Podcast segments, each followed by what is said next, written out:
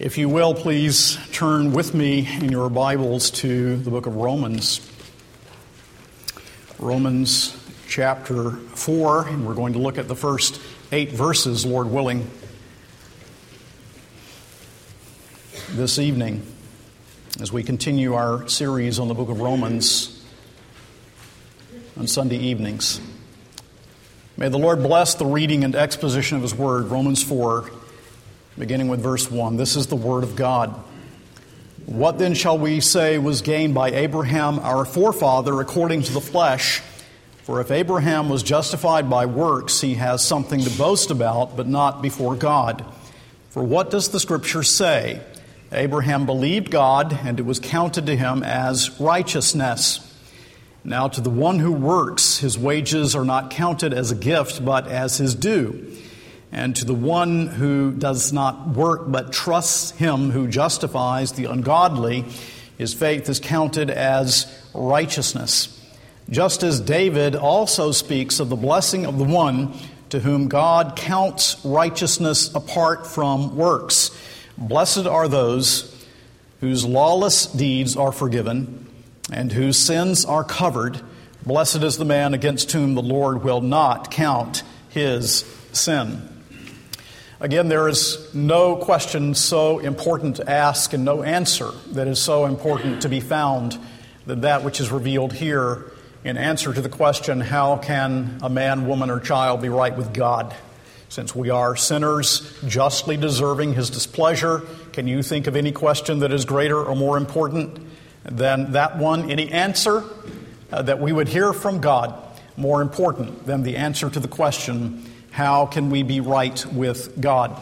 Now, the Apostle Paul has been dealing with that all the way through thus far in the book of Romans by demonstrating to us the sinfulness, the exceeding sinfulness of sin, that all are uh, under the wrath of God and his condemnation, uh, but that Christ is the propitiation for our sins.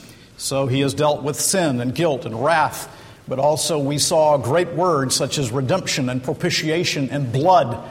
And I would argue that those texts that we preached, there is nothing more important that can be preached than those uh, that we have preached on Sunday evenings regarding the propitiatory sacrifice of our Savior, the Lord Jesus. Again, why is this important? Well, it's obvious, but should be stated. It is the only way to be justified before God. Only God can provide the way for us to be accepted, so that there is no boasting on our part and all goes to the glory of God, as he concluded at the end of chapter 3.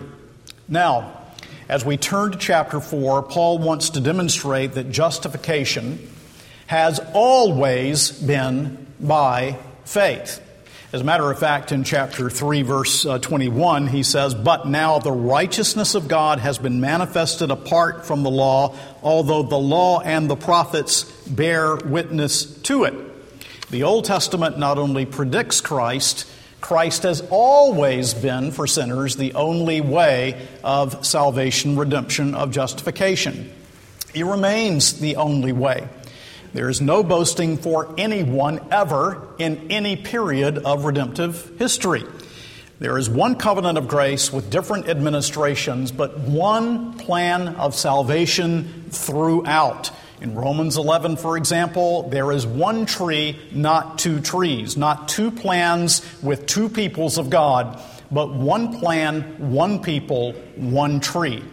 If you are alert to what I'm saying, then you are hearing your pastor saying that I'm holding to covenant theology and not dispensationalism. Now, I need to be careful here because certainly not all dispensationalists, perhaps even now, none of them, would hold to the, uh, well, none, uh, very few, would hold to the idea that there was a different plan of salvation, a different way of being justified. But they persist in holding to these two views one people of God, the Jews, another people of God, the church, which I do not think is biblical. Now, Paul begins by pointing out two Old Testament figures Abraham and David. Why? Because of their importance in the Old Testament narrative and to the Jewish community. After all, Abraham was viewed by the Jews as a proto law keeper. And so when they wanted to point to someone who was a law keeper before the law was given, it was Abraham. By pointing to Abraham, and to David, of course, the one through whom the Messiah was to come, the Apostle Paul is really dealing a death blow to the idea of justification by works. Why should we care? Well, we should care, first of all, because God has put it here in His Word. We should care because it helps us to understand the Old Testament, but we should also care because it makes the whole matter more clear that there is one way of justification before God, only one way of acceptance. This has always been the case, and it always will. So, were Abraham and David justified differently than you or I? Let's begin with Abraham in these first five verses. Abraham, viewed as a proto lawkeeper, as I have said, Paul attacks the heart of the Judaizing claim, and he begins in verse 1 by asking the question what then shall we say was gained by Abraham, our forefather, according to the flesh? Now, there's a question here where does the comma belong? Abraham according to the flesh, meaning natural descent from Abraham, or does it go with the verb has found? Then the idea would be this Did Abraham attain justification by means of the flesh, by means of his own salvation, by means of his own self reliance, by means of law keeping? I don't know that I can be absolutely decisive, but I can be decisive about this. The whole point of the section is that Abraham was not justified by his works. And this is immediately applicable because it continues in the heart of the rebellious sinner this thinking that my background or my baptism or my church attendance or my being good to my neighbor will somehow gain for me merit before God. This is how we think. We don't think that we are sinners, but the scriptures persist in telling us that we are sinners and sinners of such a sort that we can never be accepted by anything that we do, any practice of ours, any religious observance of ours. And that's why he goes on in verse 2 to say, For if Abraham was justified by works, he has something to boast about, but not before God. Was justification by works of the law? If so, Abraham could boast. There was something about which he could boast. Now, notice how in verse 2 Paul adds that's not possible before God, because this is purely an hypothetical argument for the sake of presenting the idea that salvation cannot be by works. So, what does Paul do? He simply appeals to the scriptures. The purpose is to show that Paul clearly rejects the concept of human merit. And so he goes on in verse 3 and he adds, For what does the scripture say? Abraham believed God, and it was counted to him as righteousness. He points to Genesis 15:6. Abraham believed God and it was credited to him as righteousness. There you have it. For Paul, by the way, what the scripture says is what God says. There's a great article by B.B. Warfield that some of you should read called It Says, Scripture Says, God Says. He identifies the words of Scripture with the very words of God. He does that here. And his point is that Abraham believed God, trusted and relied upon him alone, and the whole point is that he did so without works of his own. It is against works righteousness. Now, Jesus, of course, is saying the same thing to us in Luke 18. In that very familiar passage, you might want to turn there, in which he speaks of the Pharisee and the tax collector. Just notice the first few verses in which he speaks of the Pharisee.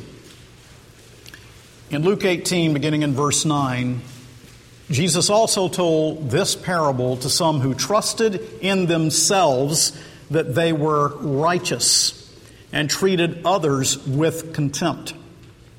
Two men went up into the temple to pray, one a Pharisee and the other a tax collector.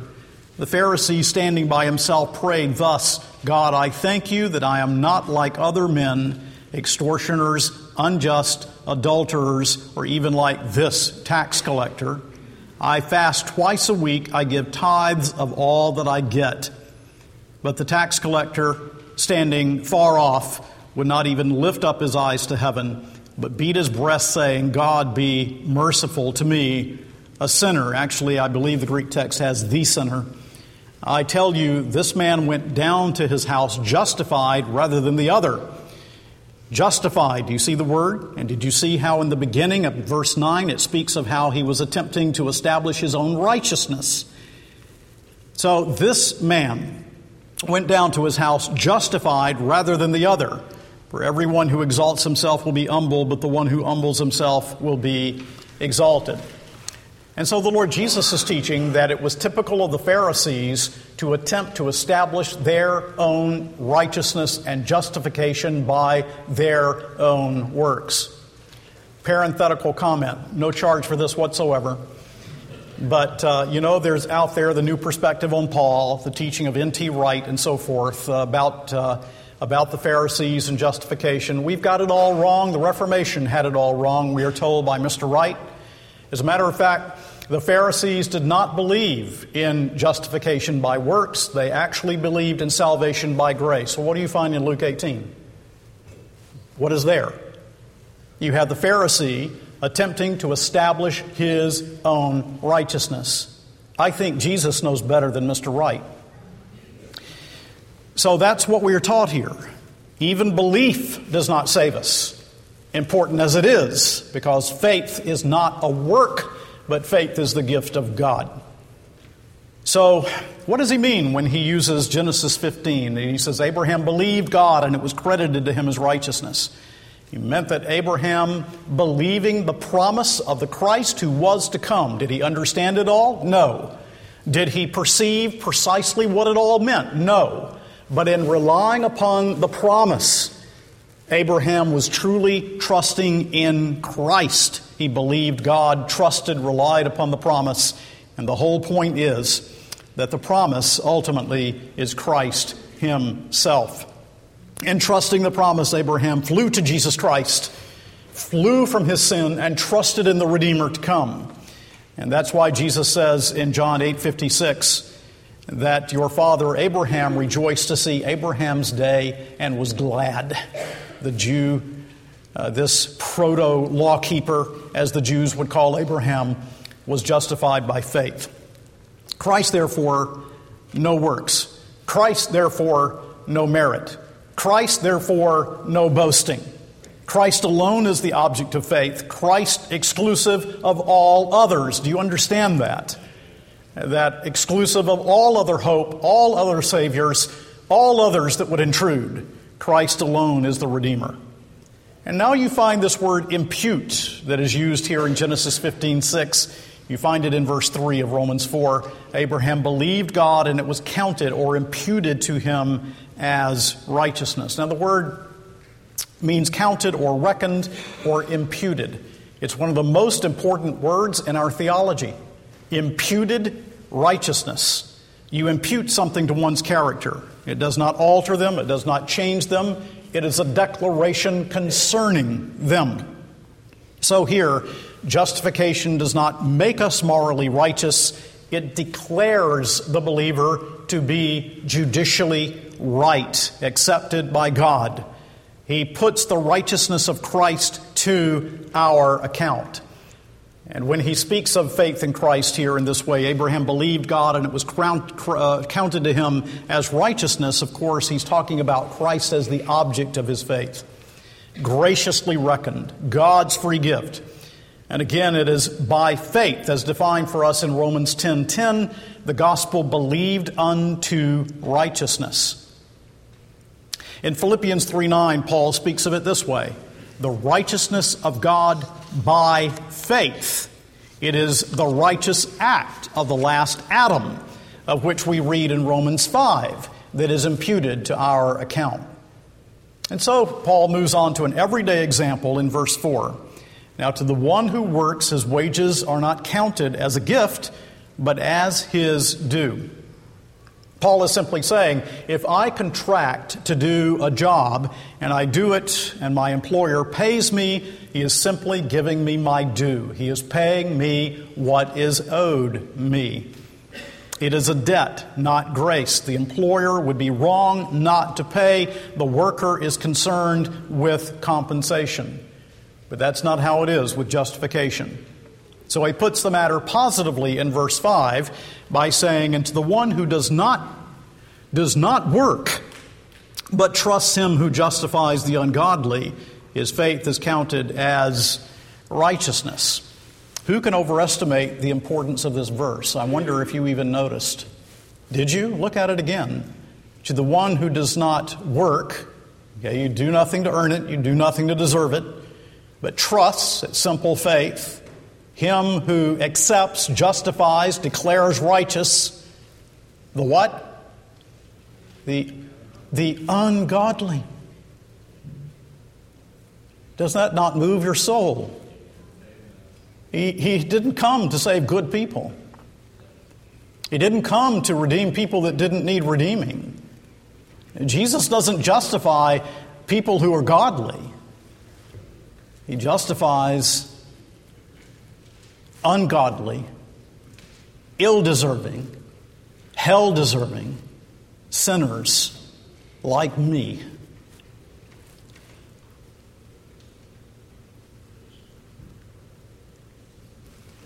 Remember what he said in chapter 3, verse 10. What then? Are we Jews any better off? No, not at all. For we have already charged that both Jews and Greeks are all under the power of sin. Then he describes the human heart and the depravity of the human heart. And in verse 19, he says, Now we know that whatever the law says, it speaks to those who are under the law, so that every mouth may be stopped and the whole world may be held accountable to God. For by works of the law, no human being will be justified in his sight, since through the law comes the knowledge of sin. And in verse 23 of Romans 3, all have sinned and fall short of the glory of God. And that's why the bad news is necessary if we're going to understand the good news. That I am really an ungodly person, I'm a depraved sinner that I have no good thing to offer to God, that I can perform no work that will even contribute to my justification or acceptance. That in the righteous robe that I need before God in order to stand before Him accepted, there is not one stitch that comes from any labor of my hands, but it all comes from Christ and Christ alone. God's justification is not only upon the unrighteous, but upon the ungodly. Those of us who hate God, who live against God, who are ungodly. All of this highlighting the glory of grace. And so, what does this verse tell us? That it is God who justifies, that it is His act, that he justifies the ungodly. It is an act of declaration toward the ungodly. Justification does not change us morally. Don't confuse justification and sanctification. We are guilty, helpless, condemned by the law, and God declares those sorts of people to be righteous. Put it another way, justification is forensic, it's legal. Righteousness is declared ours, put to our account in God's court of law.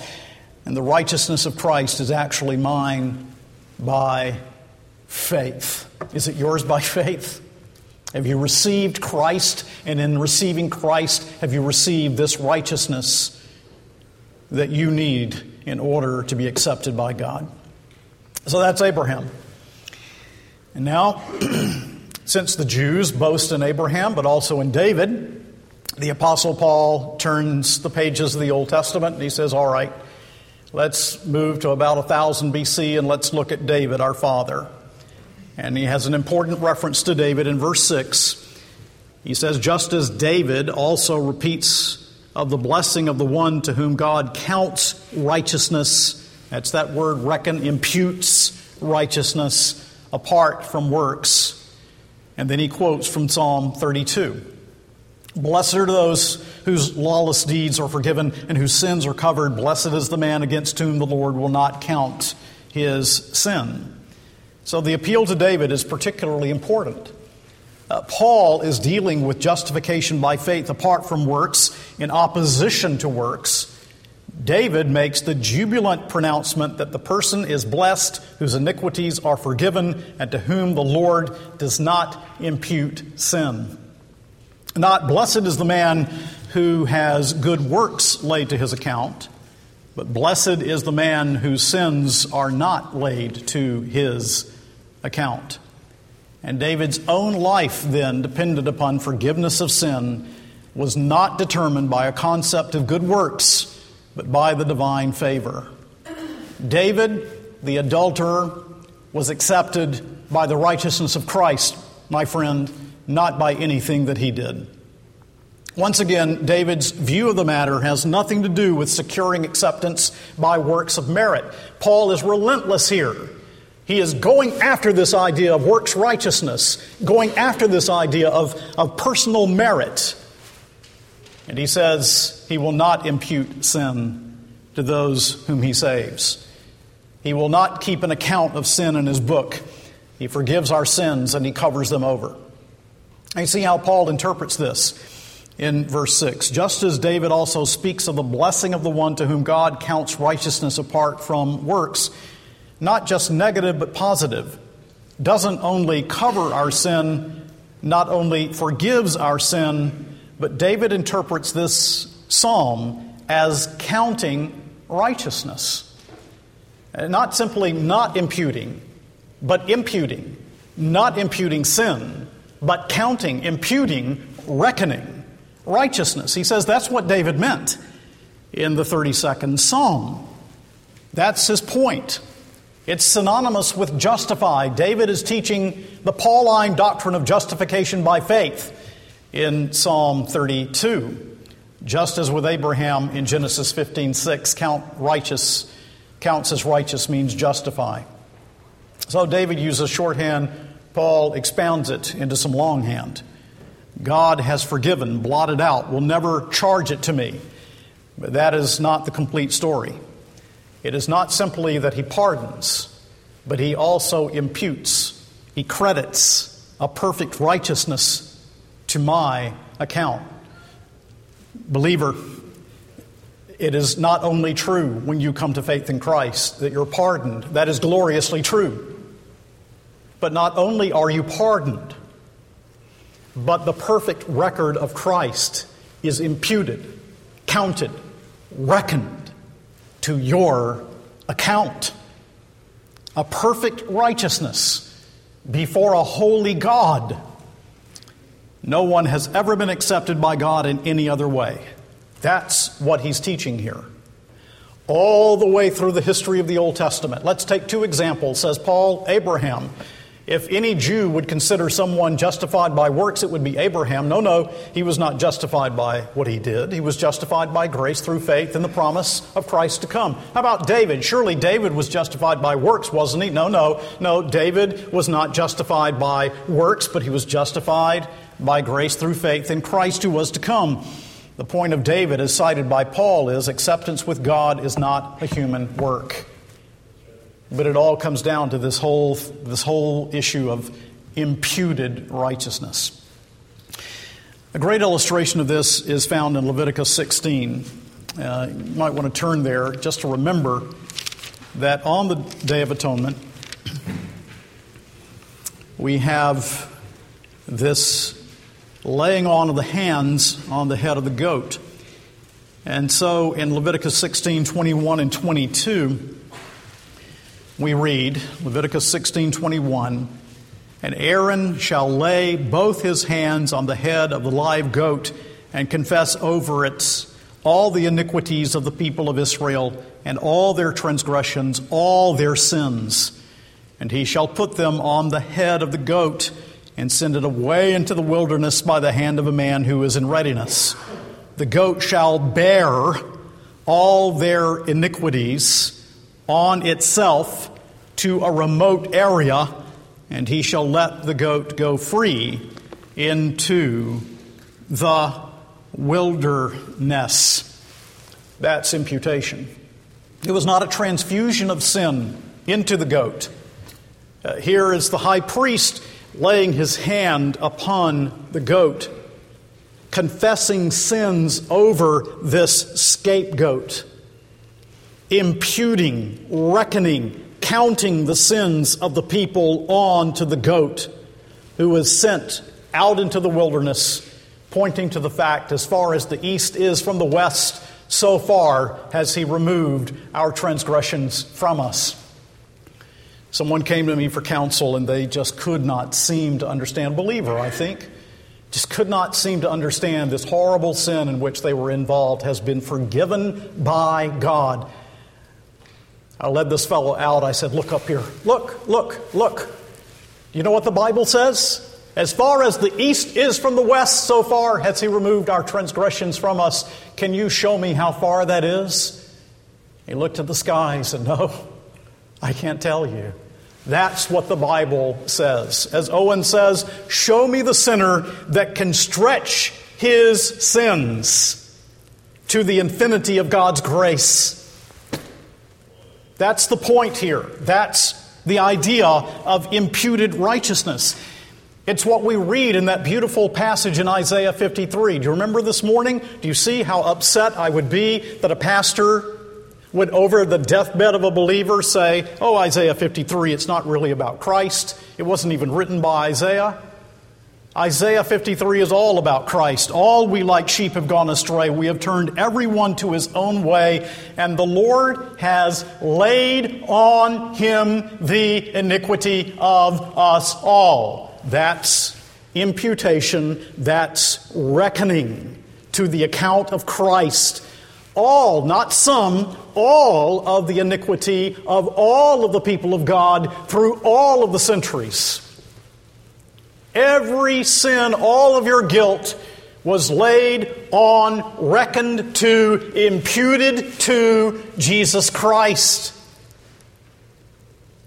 My sin reckoned to him, his perfect record, righteousness, reckoned to me which is what Paul teaches in 2 Corinthians 5:21 for our sake he made him to be sin who knew no sin so that in him we might become the righteousness of God. It's imputed righteousness that he means in 2 Corinthians 5:21. My sin reckoned to Jesus, his righteousness reckoned to me. That's Paul's point here. It's the same idea. So are you clear on this? Do you understand this? Let me attempt to make it clear. Let's follow Paul's example by a reminder of the example that we find in Zechariah chapter 3. I won't repreach the sermon to you, though I'd love to. But there in Zechariah 3, you have Joshua, who at the time of the rebuilding of the temple was the high priest of the people of God. He stands in the presence of God, Zolim. He is covered in filth. The word sometimes can mean dung. He is filthy from head to toe. There he stands in the presence of a holy God. Now remember, the high priest represents the people of God. So the people of God are represented as standing before a holy God completely covered in filth, in iniquity, in sin, in disobedience, in rebellion. That was us before knowing Jesus. But the Lord rebuked the devil. The Lord himself removed from Joshua the high priest his filthy garments, put upon him from head to toe a clean white garment representing the forgiveness, the pardon of sin, the removal of guilt, the imputation, the counting, the reckoning of righteousness received by faith. Now, that's you if you're a believer in Christ. It really is true. You say, I don't feel that way. Man, I, I I'm so rebellious, I'm not up 10 minutes in the morning before I've had a filthy thought. I'm not up 10 minutes before I've said something I shouldn't have said. I'm such a sinner within my heart. Yes, you are. That was Luther's point, simul justus et peccator, simultaneously just and a sinner. Morally, we're still sinners. Morally, we're growing. Morally, progressively, the Spirit of God is sanctifying us. The day will come in glory when our hearts will be completely free from that moral iniquity. But let me tell you, in terms of your acceptance with God, the removal of your guilt, your reception before His throne, you are as righteous as God's own Son. You are justified by grace through faith. So the Christian is one who does not work to be accepted by God. Faith means we no longer look to self. We offer nothing. We do nothing to be accepted.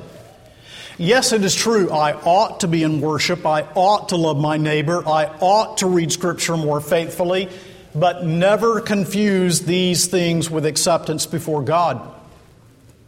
Those things never contribute to your acceptance before God.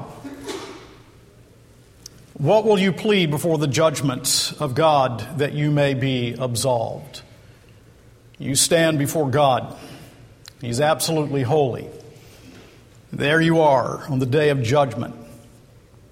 Don't allow your minds, as you think about that, to be diverted from Christ to yourselves. I'm amazed at how men can depart from Paul's plain meaning here. Not your works, not even your works done in Christ justify you. I sometimes ask in our Presbytery Examinations Committee and even on the floor of Presbytery a question something like this You stand before Christ on the day of judgment, and you are going to give an account. Are you justified in any way by works? Does, do your works contribute at all do your Holy Spirit inspired works contribute anything? The works that have been produced within you by the Spirit of God, do they, do they contribute to your acceptance with God?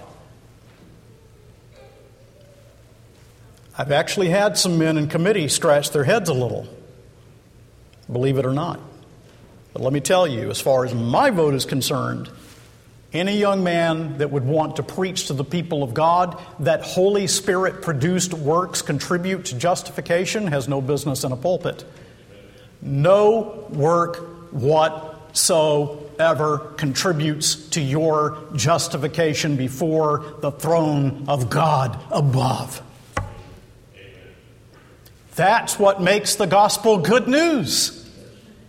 Because you can't do it. And even your holy things need washing and cleansing, don't they?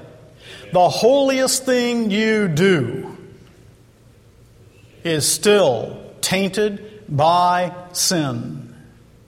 Even your holy things need cleansing.